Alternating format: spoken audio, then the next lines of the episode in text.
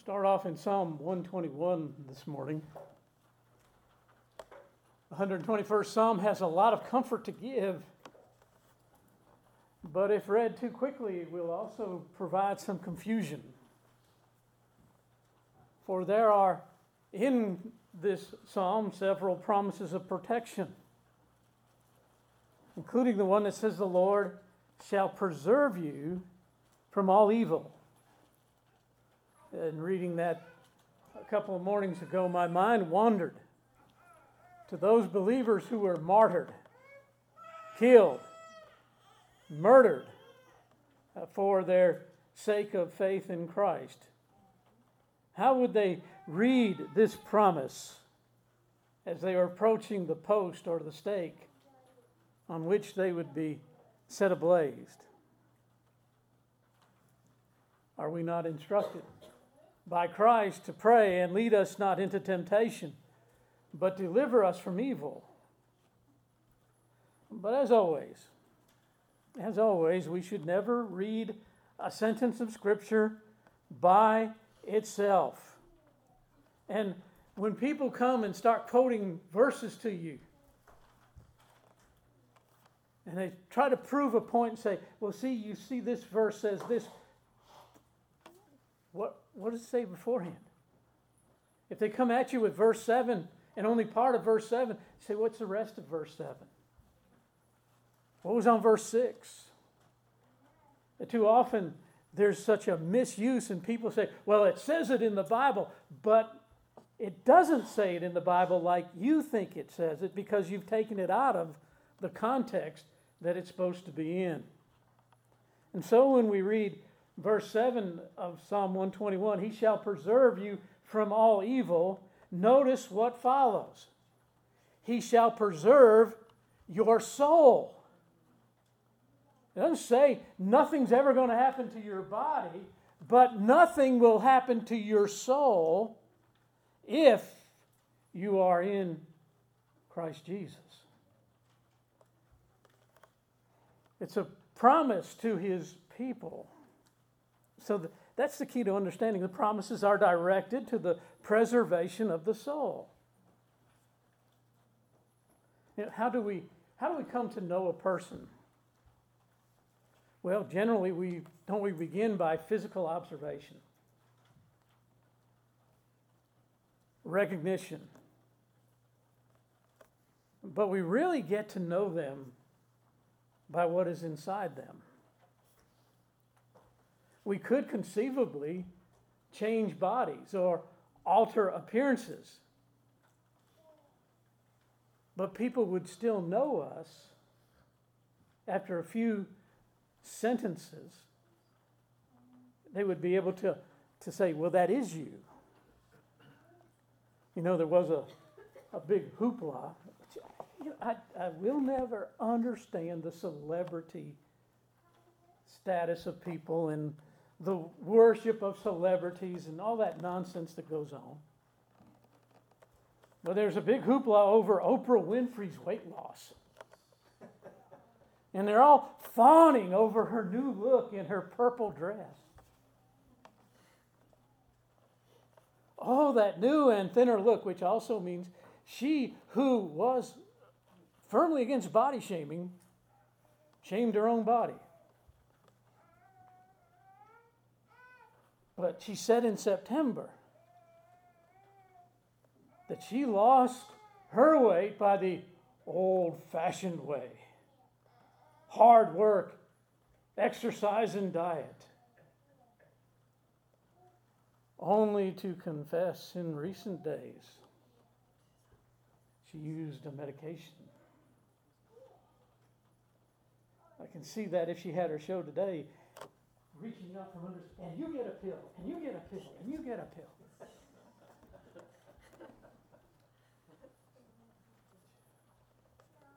But from the outward, we learned something about the inward,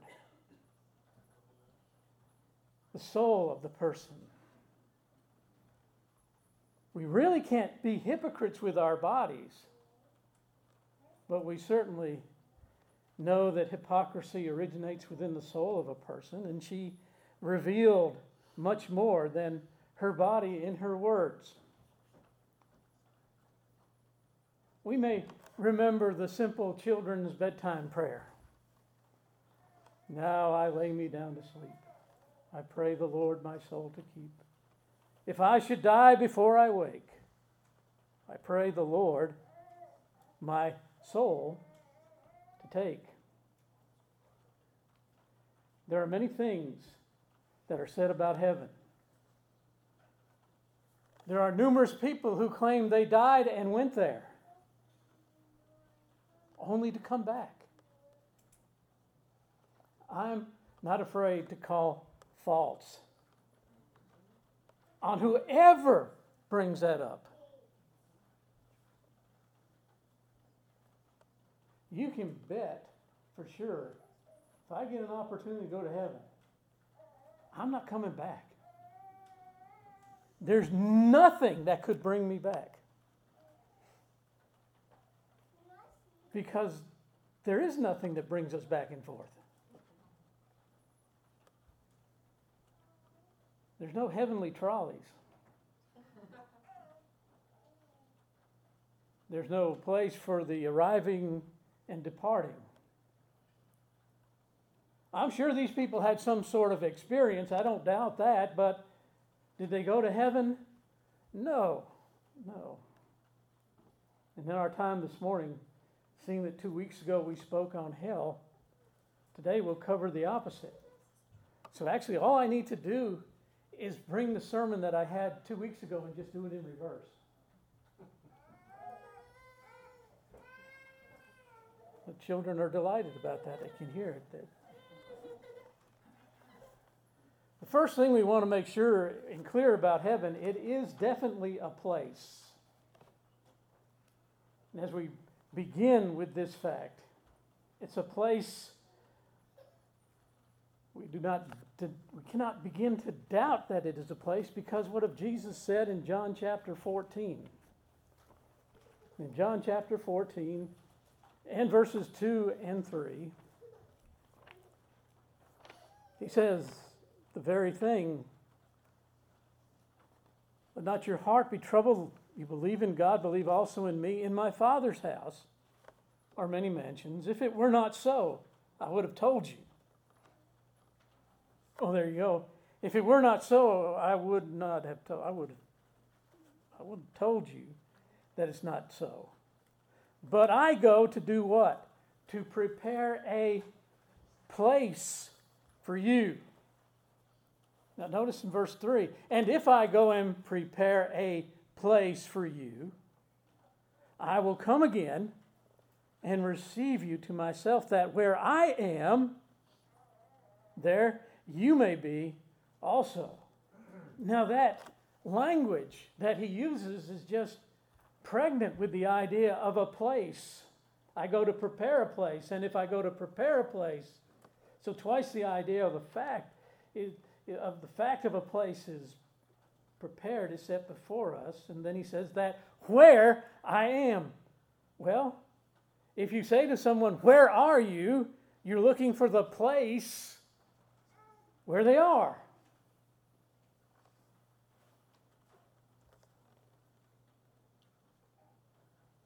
So, again, it's loudly a place. It means a location, so from that place, he says, I will come again and receive you to myself, that where I am in that place, there you may be also. Where I go, you know, and the way you know, he says.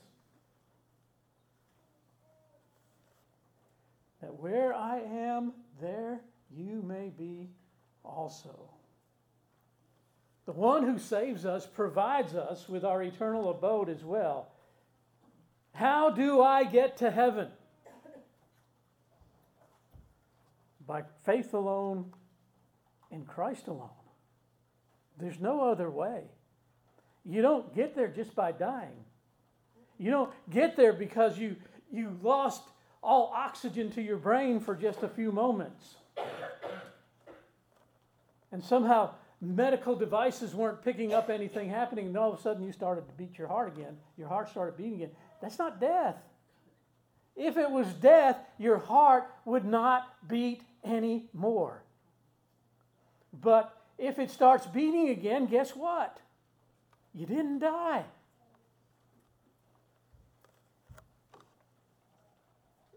Definitions in this world that we live in seem to come and go and change and are in flux all the time, but death seems to be one that you cannot get around as far as trying to redefine it. there are those who are quick to say that heaven and hell are just states of being. Jesus said heaven and hell are places. Now we also see from his words that heaven is not on earth. The closest thing to heaven on earth, you know where that is?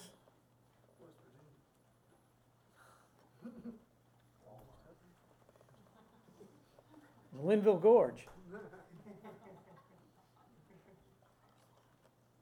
The closest thing to heaven on earth, and it may be a surprise to a lot of people, is right here.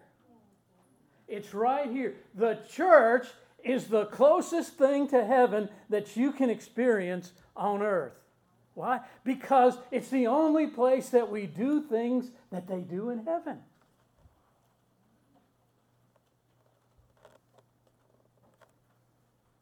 So if you're a sourpuss in church, you're either in the wrong church or you're not ready for heaven.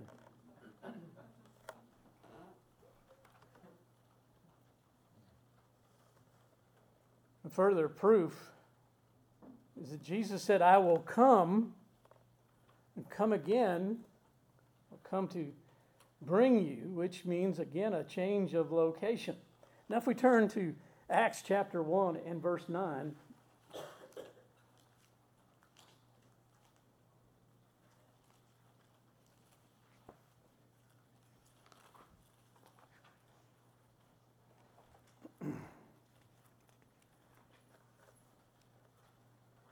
Acts chapter 1 and verse 9.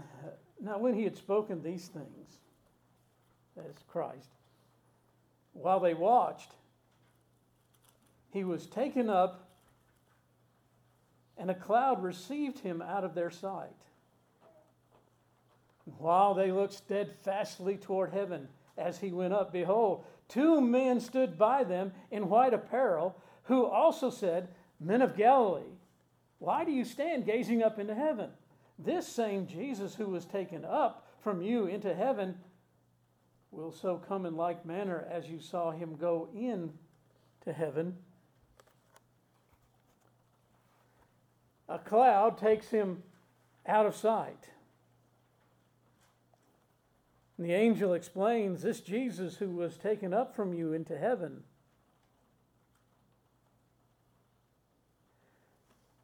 Taken up from you to go into heaven again points to a location.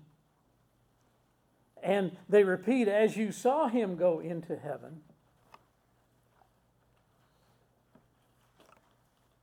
Sometimes we might ask, where is heaven? Now, how far away is it?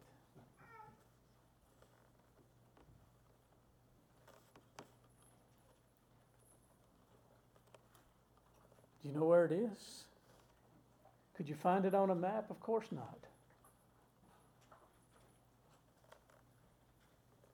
Is it light years away from us? I doubt it.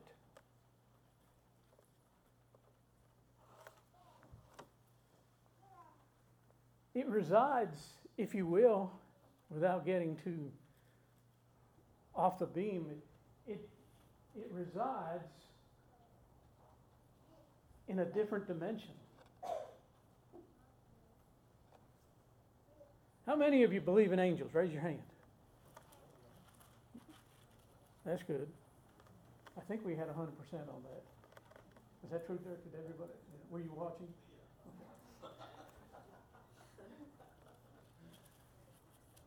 Do you see them?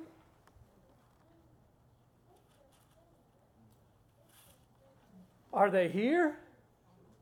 Yes. What will it take for us to know or to see them? A special work of sight by God. Remember Elisha's servant?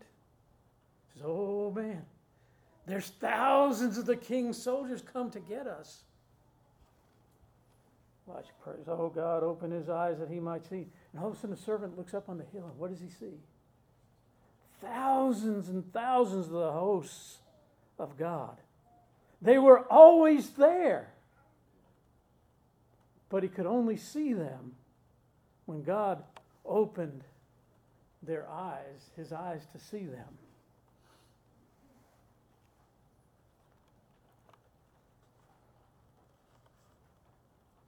This Jesus who was taken up from you into heaven, again, to go into something points to location. And what condition was Jesus in when he ascended? Well, he was in a physical body. A physical body which he did not shed when he ascended into heaven. And so the reality of the incarnation is now an eternal thing. It will be forever. Christ will also have his glorified flesh through all eternity now. And he will come and return in that glorified flesh when the end of time has arrived. If he ascended in a physical body, that body had to go to a place as well. And we are told he will return from that place. Paul makes it clear in 1 Thessalonians chapter 4 and verse 16. For the Lord himself will descend from heaven with a shout. And so, therefore, another aspect of it being a location. Descend from what? Descend from heaven. So, descend from a location. In Psalm 11 and verse 4. The Lord is in his holy temple. The Lord's throne is in heaven. In Psalm 103, verse 19, the Lord has established his throne in heaven, and his kingdom rules over all. now, God is omnipresent, so how can we say that he's present in one place and not in another? The fact that he is omnipresent can't be taken away but guess when we think about heaven, there is a special presence of God in heaven.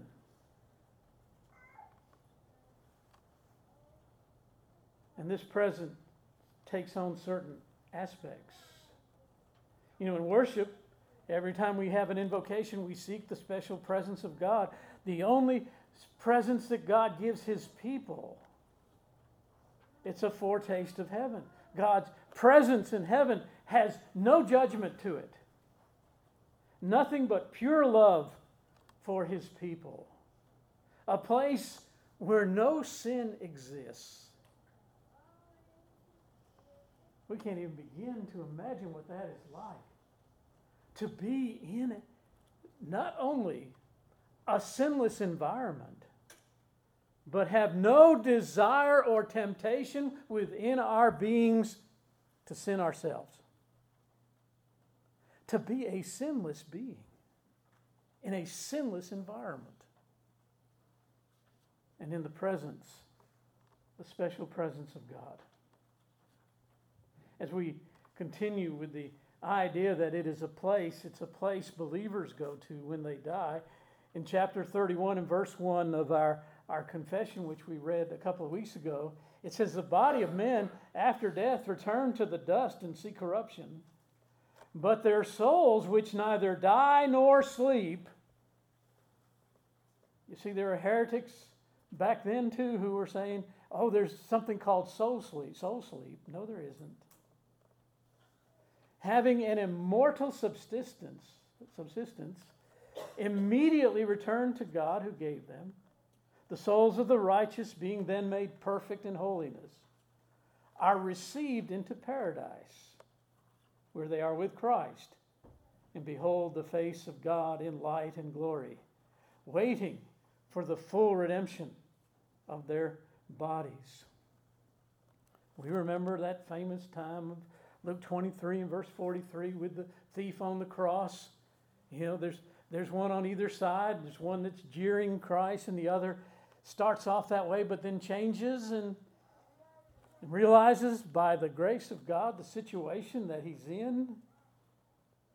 He says, Lord, remember me when thou comest into thy kingdom. And Jesus said to him, Today, this day, thou shalt be with me in paradise. This day,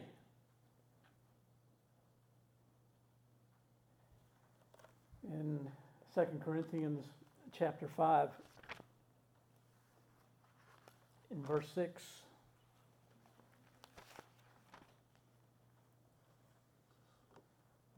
Paul writes, So we are always confident, knowing that while we are at home in the body, we are absent from the Lord. For we walk by faith, not by sight. We are confident, yes, well, pleased rather to be absent from the body and to be present with the Lord. To be absent from the body means then that we are in God's presence. In Hebrews chapter 12, verse 22, speaks of this glorious company that we are part of every time we worship. But you have come to Mount Zion and to the city of the living God, the heavenly Jerusalem, to an innumerable company of angels, to the general assembly of the church of the firstborn who are registered in heaven, to God, the judge of all, to the spirits of just men made perfect, to Jesus, the mediator of the new covenant, and to the blood of sprinkling that speaks better things than that of Abel. There's an amazing thing that happens in worship. It's, a, again, a, a foretaste, excuse me, of heaven. And notice those who are in that assembly, the general assembly of the church of the firstborn, who are registered in heaven, to God, the judge of all, the spirits of just men made perfect, those who have died and have gone before us in that company, worshiping the Lord. In Philippians chapter 1 and verse 23, Paul spoke of the difficulty of wanting to be with Christ. The, uh, the King James has an interesting picture that comes out of the language that I still wish we, we used, but he said, I, I'm at a strait betwixt two. And you've heard of things like the Strait of Magellan. It's like a little piece of land that's on, on either side, there's water. But uh, so he, he finds himself, he says, I'm in a, strait, a state, uh, strait betwixt two, in that I really want to go home to be with God, be with Christ. But it still seems to be necessary and for your benefit that I stay. Having the desire to depart and be with Christ, yet knowing that there's still work for Him to be done here. But that brings us to, excuse me, another aspect. The current state of heaven is an intermediate state intermediary, if you want to look at it that way. The current state is an inter, intermediate state. It's not that heaven will ever cease to exist. But for every saint in heaven, there's an understanding and a sense that even in this wonderful, unimaginably beautiful, and, and delightful setting that they are in, something's missing. It's not complete bliss. It's not that the souls of those who are departed are going around, well, woe is me, woe is me. I thought I'd be happy, but I'm not. That's not the case. But yet at the same time, there's still among the saints in heaven an anticipation. Because there's going to become a time when they'll be reunited with their bodies. Not the bodies they had on earth, but bodies made for heaven. And so, it's not that heaven will ever cease to exist, but it will change locations, and in changing locations, it will not have a yard sale.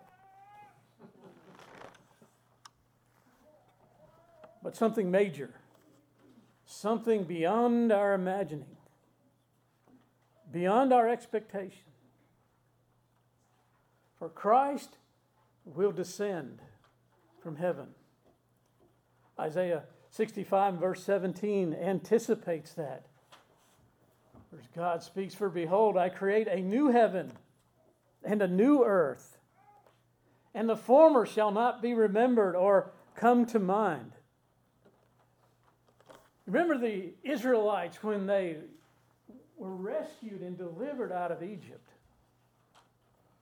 How long did it take as they're going along and say, you know, things weren't all that bad in Egypt. Had some real good cucumbers there. And those onions. Boy, and, and they started thinking about how, how you know, Israel, Egypt wasn't all that bad.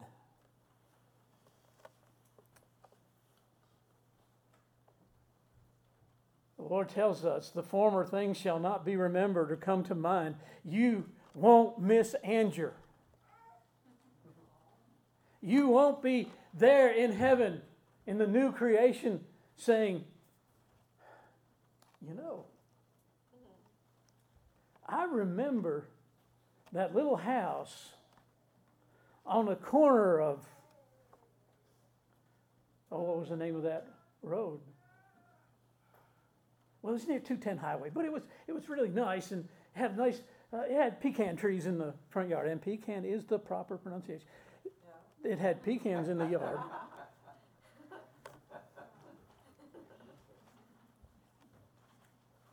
You won't remember that. You won't look back and say, I miss my house. I miss my yard. I miss my barn. It's all gone. Because something better, much better than we could ever imagine, has come our way. So he says, The former shall not be remembered or come to mind. There's no missing anything in heaven. There's no, oh, I, I, I wish we could do that. No, it's not there because we're so in awe of how wonderful it is. The former things have passed away.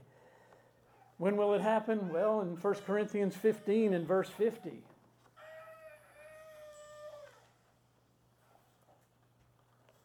Now, this I say, brethren, that flesh and blood cannot inherit the kingdom of God, nor does corruption inherit incorruption.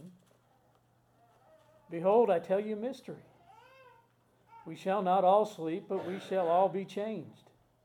In a moment, in the twinkling of an eye, at the last trumpet, for the trumpet will sound, and the dead will be raised incorruptible, and we shall be changed, for this corruptible must put on incorruption, and this mortal must put on immortality. So when this corruptible has put on incorruption, and this mortal has put on immortality, then shall be brought to pass the saying that is written Death is swallowed up in victory. No, oh, death, where's your sting? Oh, hell, where's your victory?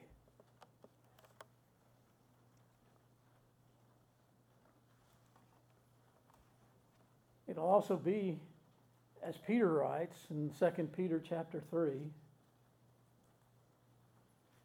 verse 10. But the day of the Lord will come as a thief in the night, in which the heavens will pass away with a great noise, and the elements will melt with fervent heat.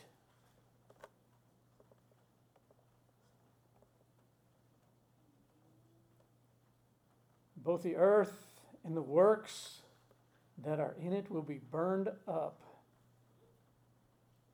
Therefore, since all these things will be dissolved, what manner of persons ought you ought to be in holy conduct and godliness? Looking for and hastening the coming of the day of God, because of which the heavens will be dissolved, being on fire, because of fossil fuels.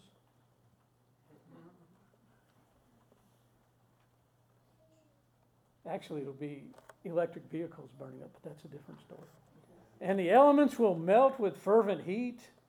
Nevertheless, we, according to his promise, look for new heavens and new earth in which righteousness dwells. It's right in line with what John says he saw in Revelation 21, verse 1. Now I saw a new heaven and a new earth, for the first heaven and the first earth had passed away. And I heard a loud voice from heaven saying, Behold, the tabernacle of God is with men, and he will dwell with them, and they shall be his people. It's all in line, true as what Paul said, as we already had quoted in 1 Thessalonians 4 in verse 16 For the Lord himself will descend from heaven. The first time he did it, he did it to a virgin's womb. This time, he'll return with that body that that body that was formed in the womb of Mary, that body now glorified, will descend from heaven. And so, my friends, do you see the continuing importance of the incarnation of Christ?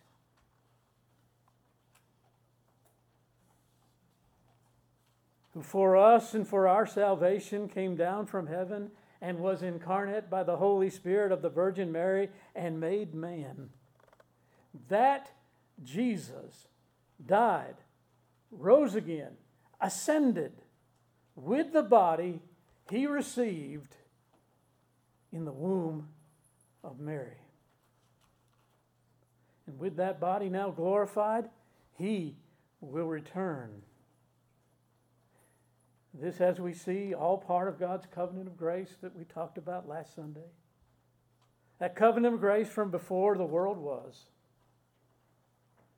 See, you really can't speak of the return of Christ without first speaking of the incarnation of Christ. And with his return, he who came down from heaven will bring the new heaven and the new earth with him. The hymn that we sing, we're not singing it today, but we will sing it. Joy to the World was written really about the second coming. But it fits so well the first coming as well. That's usually the context we put it in, but really it's all about the second coming. The heaven now and the heaven to come he is the provision for it, He is the provider of it, and He is the one who prepares us to live in it. All hail the power of Jesus' name. Let's stand together for prayer.